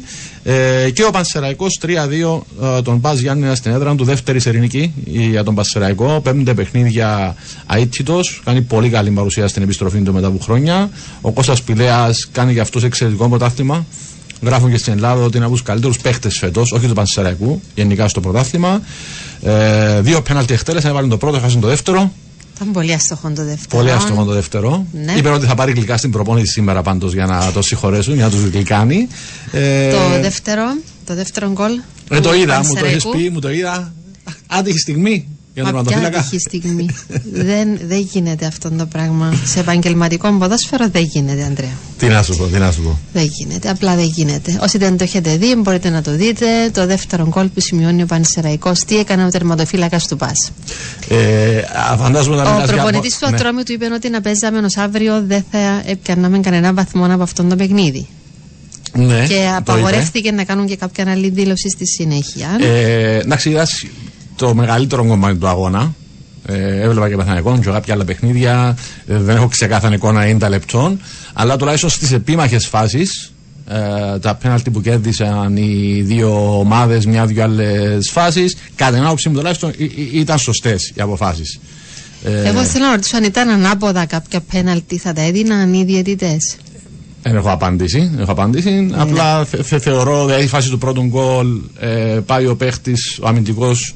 Το Ατρόμητο απρόσεκτα πριν παίξει μπάλα το, το, το γκρεμίζει τον παίχτη της ΑΕΚ, ε, και στη φάση του δεύτερου πέναλτι που καθόρισε τελικά και το αποτέλεσμα, πάει ο Μάνταλος, παίζει πρώτος μπάλα και του δίνει κλωτσιά. Ε, οπότε η, η κατά την άποψη με αυτές οι βάσεις τουλάχιστον ήταν σωστές. Αλλά τώρα μπορεί να γίνουν άλλα πράγματα που δεν ξέρω. Τι να σου πω. Καμιά φορά είναι και πιο συνολικά η παρουσία. Ναι, γι' αυτό λέω. Γι' αυτό το σημειώνω ότι δεν, δεν έχω ξεκάθαρη εικόνα. Ναι. Μάλιστα. Ε, είχαμε και Ισπανικό εχθές. Είχαμε Ισπανικό πρωτάθλημα. Η Ατλέτικο δύσκολα δύο μηδέν εκτός έδρας στην Οσασούνα. Ο Γκριεσμάν τι έπαθε. Ο, ο Γκριεσμάν ε, δεν ξέρω. Η φόρμα δεν γίνεται. Ε, είναι σε καλή κατάσταση. Σε καλή κατάσταση. Σκοράρει. Σκοράρει, σκοράρει νωρίς. Mm. Και μετά παίζει μόνο ένα μήνα η Ατλέτικο. Ε, ήταν έντεκα παίχτες στην περιοχή απλά για να κρατήσουν το ένα μηδέν. Και σε μια αντεπίθεση mm. πέτυχαν και ένα δεύτερο τέρμα. Είχαν πολλές ευκαιρίες ο Οσασούνα. Την αδική λίγο το μηδέν δύο και είχαμε στα άλλα δύο παιχνίδια ισοπαλίες με το ίδιο σκορ, Γρανάδα Μπέτης και Θέλτα Αλαβές. Σήμερα ξεκινάει η επόμενη αγωνιστική με μεγάλο παιχνίδι, είναι το παιχνίδι της αγωνιστικής, μάλλον ένα από τα δύο παιχνίδια της αγωνιστικής, Μπαρσελώνα Σεβίγια στις δέκα, απόψε, πάλι, απόψε ναι, πάλι στις δέκα ξεκινάει η έβδομη αγωνιστική. Ε, εντάξει, παίζει και τρίτη η Champions League η Μπαρσελώνα με την Πόρτο εκτός έδρας, γι' αυτό παίζει παίξεν, απόψε, παίξεν τρίτη. Παίξαν Τρίτη, Παρασκευή και ξανά Τρίτη. Κάθε μέρα. Ε, Εκτός είναι και πάλι ο Πέδρη με τον, με τον uh, De Jong. Εντάξει, προέρχεται από δύο μέτριες έως κακές εμφανίσεις συνολικά. Εντάξει, αντέδρασε μεν και κέρδισε πριν από δύο αγωνιστικές, αλλά γενικά mm. η, η, η εμφάνιση σε αυτά δύο παιχνίδια ήταν πολύ πίσω. Και α, απέναντι σε μια Σεβίλη η οποία ξεκίνησε μεν με τρεις ήττες στη σειρά, αλλά σιγά σιγά ανεβαίνει. Κέρδισε προχθές πέντε ένα. Την Αλμερία, θεωρώ θα είναι έτσι πολύ ενδιαφέρουσα mm. αναμέτρηση. Ε, υπογράφει νέο συμβόλαιο ο Γιαμάλ, ο μικρός ο δεκαοξάχρονος, μέχρι το είκοσι έξι. Νομίζω όμως οι ανακοινώσεις θα γίνουν μετά το παιχνίδι, ίσως και από εβδομάδας. Ε, και αύριο έχουμε ντέρμπι κορυφής όπως ήρθαν τα πράγματα. Η Girona υποδέχεται τη Real Madrid της. Το Σάββατο, νομίζω επτά και μισή είναι το παιχνίδι. Mm. Που είναι και ντέρμπι κορυφής έτσι όπως εξελίχθηκαν τα πράγματα ε, στις πρώτες επτά αγωνιστικές, έξι μάλλον. Με την Girona να έχει πέντε νίκες συνεχόμενες και μία ισοπαλία. Ναι, αύριο είναι αυτό το παιχνίδι. Λοιπόν, η Ρώμα έχασε πανηγυρικά εχθές. Πανηγυρικά, ναι. Βαριά ήττα. Κάνει, κάνει το χειρότερο ξεκίνημα στην ιστορία της. Με μία νίκη σε έξι παιχνίδια, μόλις πέντε βαθμούς. Και ο Μουρίνιο επίσης κάνει το χειρότερο ξεκίνημα στην προπονητική ναι. του καριέρα. Ε, ρωτήθηκε αυτό χθες. Εντάξει, μας θύμισαν ότι έπαιξαμε και δύο συνεχόμενους ευρωπαϊκούς τελικούς. Ναι, μεν, το χειρότερο κίνημα και η Αμέναν και τη Ρώμα, αλλά παίξαν και δύο ευρωπαϊκούς τελικούς. Ε, εντάξει, έκανε ε, εκείνον το, που ήταν η μοναδική της νίκη μέχρι τώρα, έναν επτά μηδέν επί της Έμπολη, νομίζω, που είπε ο Μουρίνιο, θεωρήσαν όλοι ότι κάνει μια νέα αρχή. Αλλά κολλήσαμε μετά δύο ίτσες. Ε, Εννοείς αποδυναμώθηκε στο ρόστερ ή... Δεν αποδυναμώθηκε, απλά εντάξει είναι, είναι η Ρώμα τελευταία δύο-τρία χρόνια ε, κάνει κινήσεις ενίσχυσης περισσότερο με δανεικούς, παίχτες που είναι ελεύθεροι. Παραμονιέται ο Μουρίνιο, ως έναν βαθμό έχει δίκιο ότι δεν έχει λεφτά να ξοδέψει σε συγκρίση με τους άλλους, ε, τις άλλες ομάδες που διεκδικούν τα τρόπαια, αλλά ακόμη και έτσι έχει μια πολύ καλή ομάδα, έγινε ενίσχυση, ήρθαν παίχτες ε, το τελευταίο διάστημα. Σε ευχαριστώ πάρα πολύ, να είσαι καλά, καλή συνέχεια. Θα πάμε σε διάλειμμα, επιστρέφουμε, θα έχουμε ρεπορτάζ για τον Απόλλωνα, θα ενημερωθούμε και για τη δημοσιογραφική διάσκεψη της Ομόνιας ήταν για τον βασικό χορηγό. αλλά από ό,τι βλέπω ελέγχθηκαν και πράγματα άλλα, ε, και για τον Μάριον Ηλία έγινε μια κουβέντα. Θα τα πούμε όλα αυτά στη συνέχεια.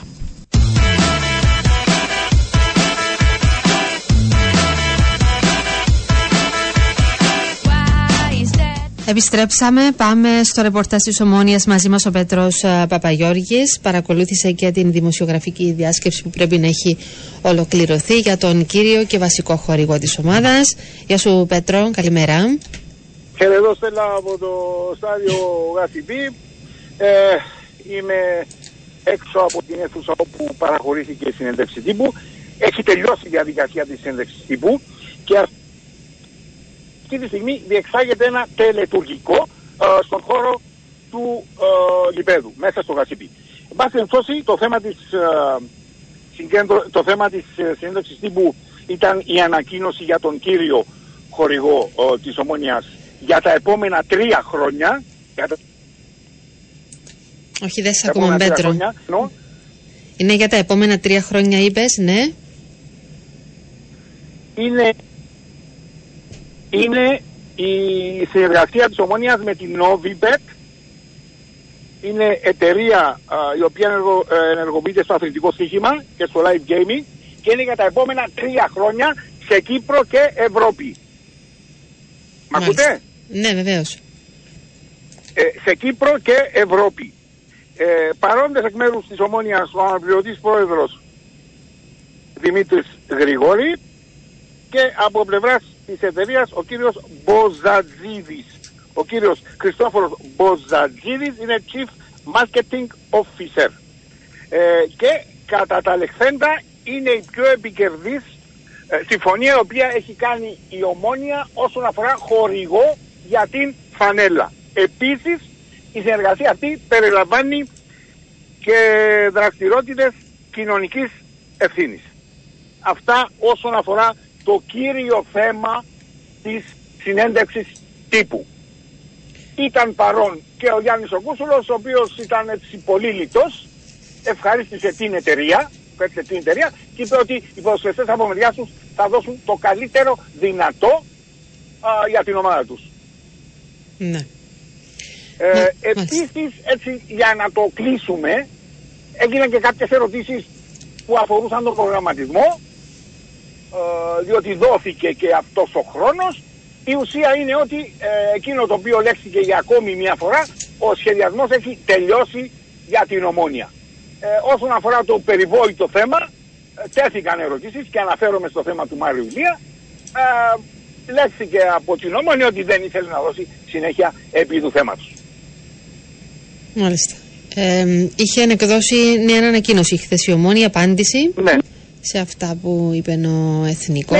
Αν επανέλθει ο Εθνικός, λέει εντάξει. Αλλά εμείς, για μας το θέμα θεωρείται λήξα.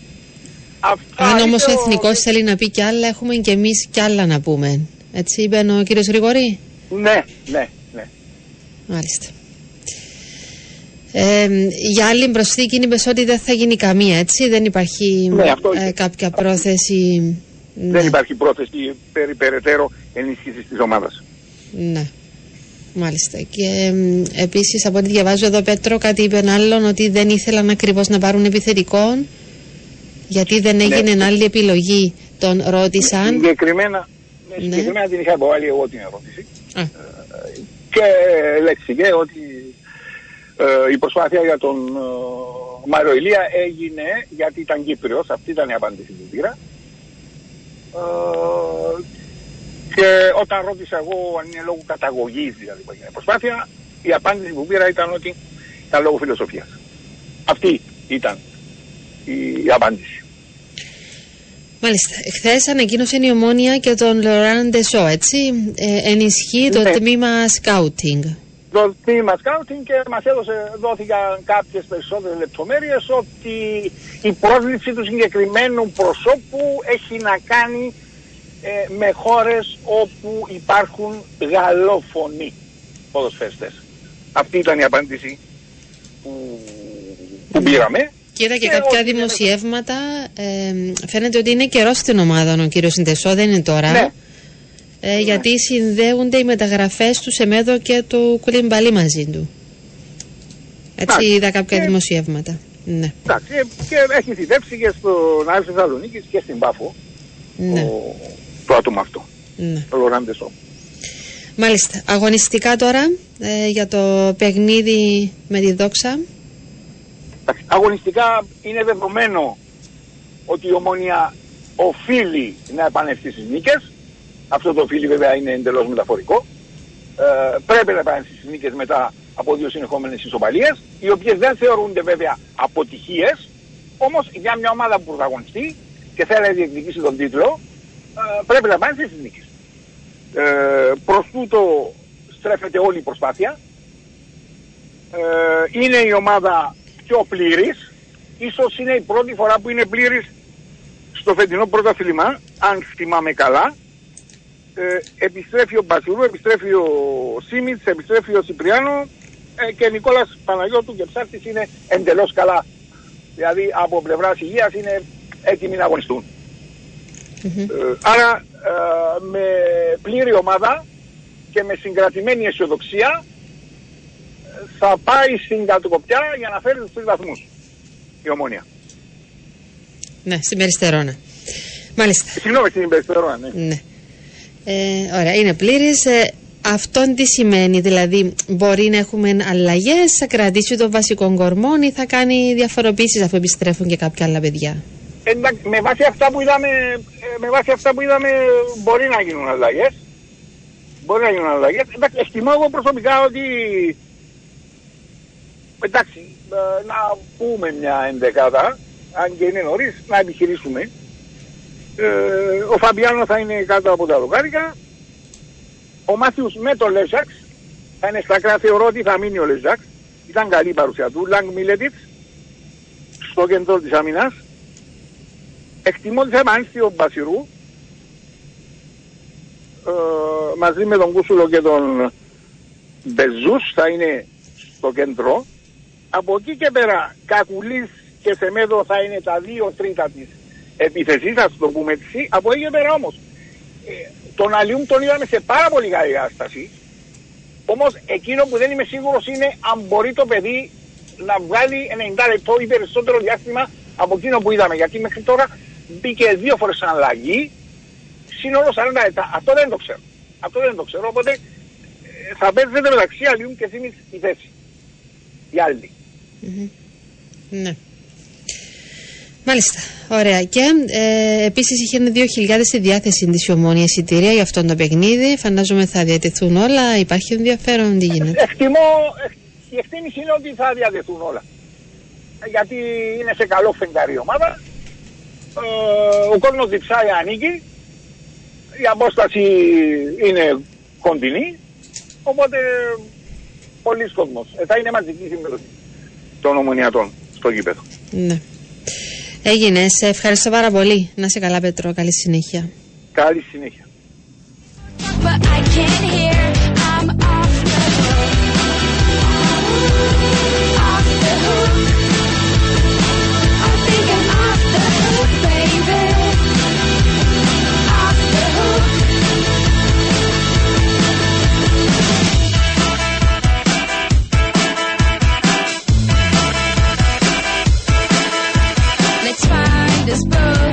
Place to sit, sit. The more I talk, the more my bones get heavy.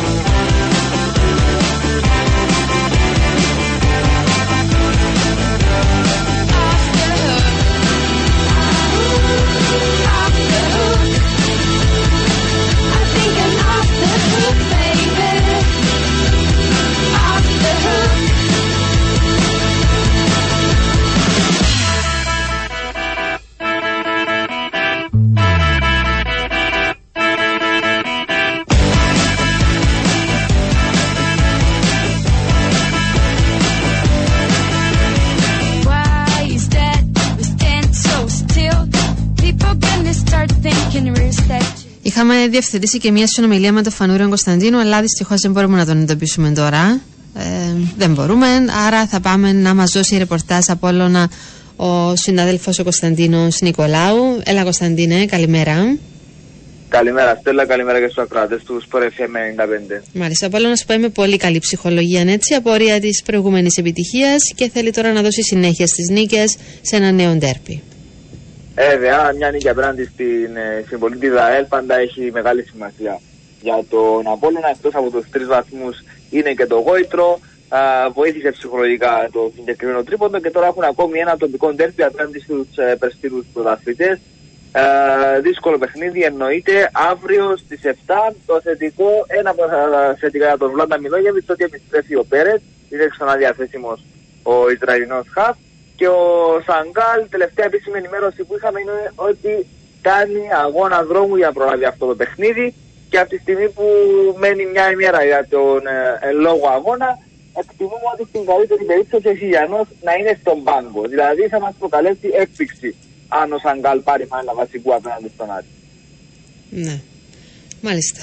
Ε, άρα ε, είναι πιθανό να δούμε έτσι μια-δυο διαφοροποιήσεις τώρα, πώς το βλέπεις για την ενδεκάδα, αν ή όχι? Θέλω εκτιμώ να γίνουν το πολύ τρεις α, αλλαγές σε σχέση με την αρχική ενδεκάδα που είδαμε απέναντι στην ΑΕΛ. Α, θεωρώ, καταλαβαίνω, να το πω καλύτερα, ότι η τετράδα πίσω ε, έχει κλειδώσει όπως και η διάδα στον άξονα, δηλαδή Ταρίκουα, Μπεϊπέν, Εκπολό και Γιούρτσεβιτς, όπως και το δίδυμο Κολ Χάμπος, φαίνεται πως τουλάχιστον σε αυτό το σημείο της χρονιάς δύσκολα σπάει. Μπεϊπέν, Εκπολό και Κολ Χάμπος ως γνωστόν ήταν στο ρόστερ και πέρσι, κάτι που βοηθά τους ε, καινούριους ε, να ενσωματωθούν καλύτερα ε, στη, στην ομάδα. Δηλαδή υπάρχει μια βάση στην ενδεκάδα του Απόλλωνα από τα πέρσι και φαίνεται ότι ποντάρει σε αυτό το πράγμα ο κύριος Μιλόγεβιτς, άρα δεν περιμένω αλλαγές εκεί. Ε, Λέγουμε Μπερταρίκουα και Γιούρτσεβιτς είναι οι νέοι ποδοσφαιριστές της λεμεσανής ομάδας που καθιερώνονται αγωνιστική με αγωνιστική στους πρώτους έντεκα, και τα ερωτηματικά α, αφορούν περισσότερο τη γραμμή κρούσης και την τριάδα πίσω από τον επιθετικό. Ο, ο, ο, ο, ο Μάρκες μετά τον κόρ που βάλει απέναντι στην ΑΕΛ α, θεωρούμε ότι ε, είναι φαβορή πλέον για να πάρει η θέση του Κμέντσικ, ο οποίος Κμέντσικ μέχρι στιγμής δεν έχει δικαιωθεί τις προσδοκίες, σε αντίθεση με τον Μάρκες που αγωνίστηκε πολύ λιγότερο και βάλε και ένα πολύ ωραίο γκολ σε ένα σημαντικό παιχνίδι όπως αυτό που ήταν απέναντι στην ΑΕΛ. Το γεγονός ότι επιστρέφει ο Πέρες βάζει πίεση στον Τέκιε. Ο Πέρες ήταν βασικός στα παιχνίδια τα προηγούμενα.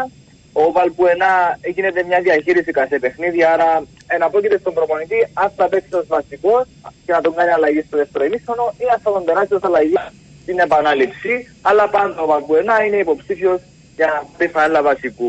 Και ε, ο Κουσαΐ δεν περιμένουμε να πεφάλα βασικού, ενώ ο Βάρκα, ε, το τελευταίο χρονικό αποκτήμα του, του Απόλλωνα, ανεβάζει ρυθμούς, αλλά ούτε αυτός συγκεντρώνει πολλές πιθανότητες να πάρει φάλα βασικού. Άρα, ε, κύριοι που διεκδικούν ουσιαστικά θέση, βασικό σχήμα και δεν έπαιξαν ως βασικοί. Με, με την ΑΕΛ, που ενά, ο Πέρες και ο Μάσκες. Μάλιστα. Ε, τι γίνεται με τα εισιτήρια? Είχαν πάρει δύο κερκίδες ο Απόλλωνας, έτσι, για αυτό το παιχνίδι. Ε, δεν, δεν υπάρχει κάποια επίσημη ενημέρωση ακριβώς για, για το που βρίσκεται, αλλά η τελευταία ενημέρωση που λάβαμε προσωπικά Στέλλα είναι ότι πάει καλά η Ακρόπολη. Ναι. Εκτιμούμε ότι θα δώσουμε και διάφορες στο παρόν τους, στο, στο στάδιο Αλεξανδρέας. Ναι. Ωραία. Ε, σε ευχαριστώ πάρα πολύ. Να είσαι καλά. Ε, καλή συνέχεια να ευχηθώ, Κωνσταντίνε. Καλό υπόλοιπο. Αυτά και για το ρεπορτάζ του Απόλλωνα.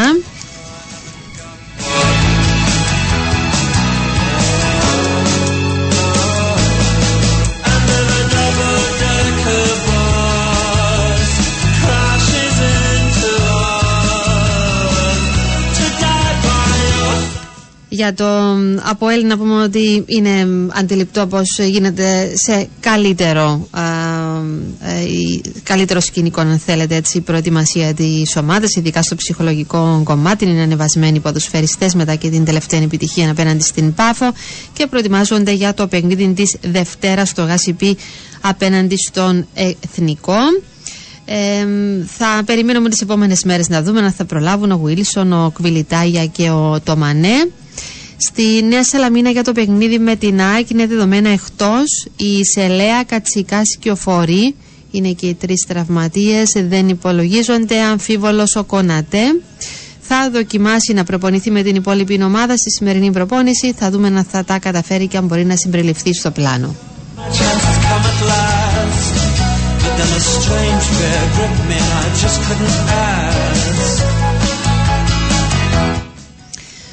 Μάλιστα, καλό θα ήταν, κυρία Στέλλα, αν δεν έχεις άποψη για το μάτς με την ΑΕΚ Αθηνών. Όχι, έχω άποψη. Ναι, ε, είδα αρκετά πλάνα και στιγμιότυπα και γενικότερα και από το παιχνίδι του Παναθηναϊκού και από την ΑΕΚ και έχω την άποψή μου και δικαιούμαι να την εκφέρω. Αν διαφωνείτε εσείς, είναι δικό σας θέμα, ο καθένας έχει την άποψή του.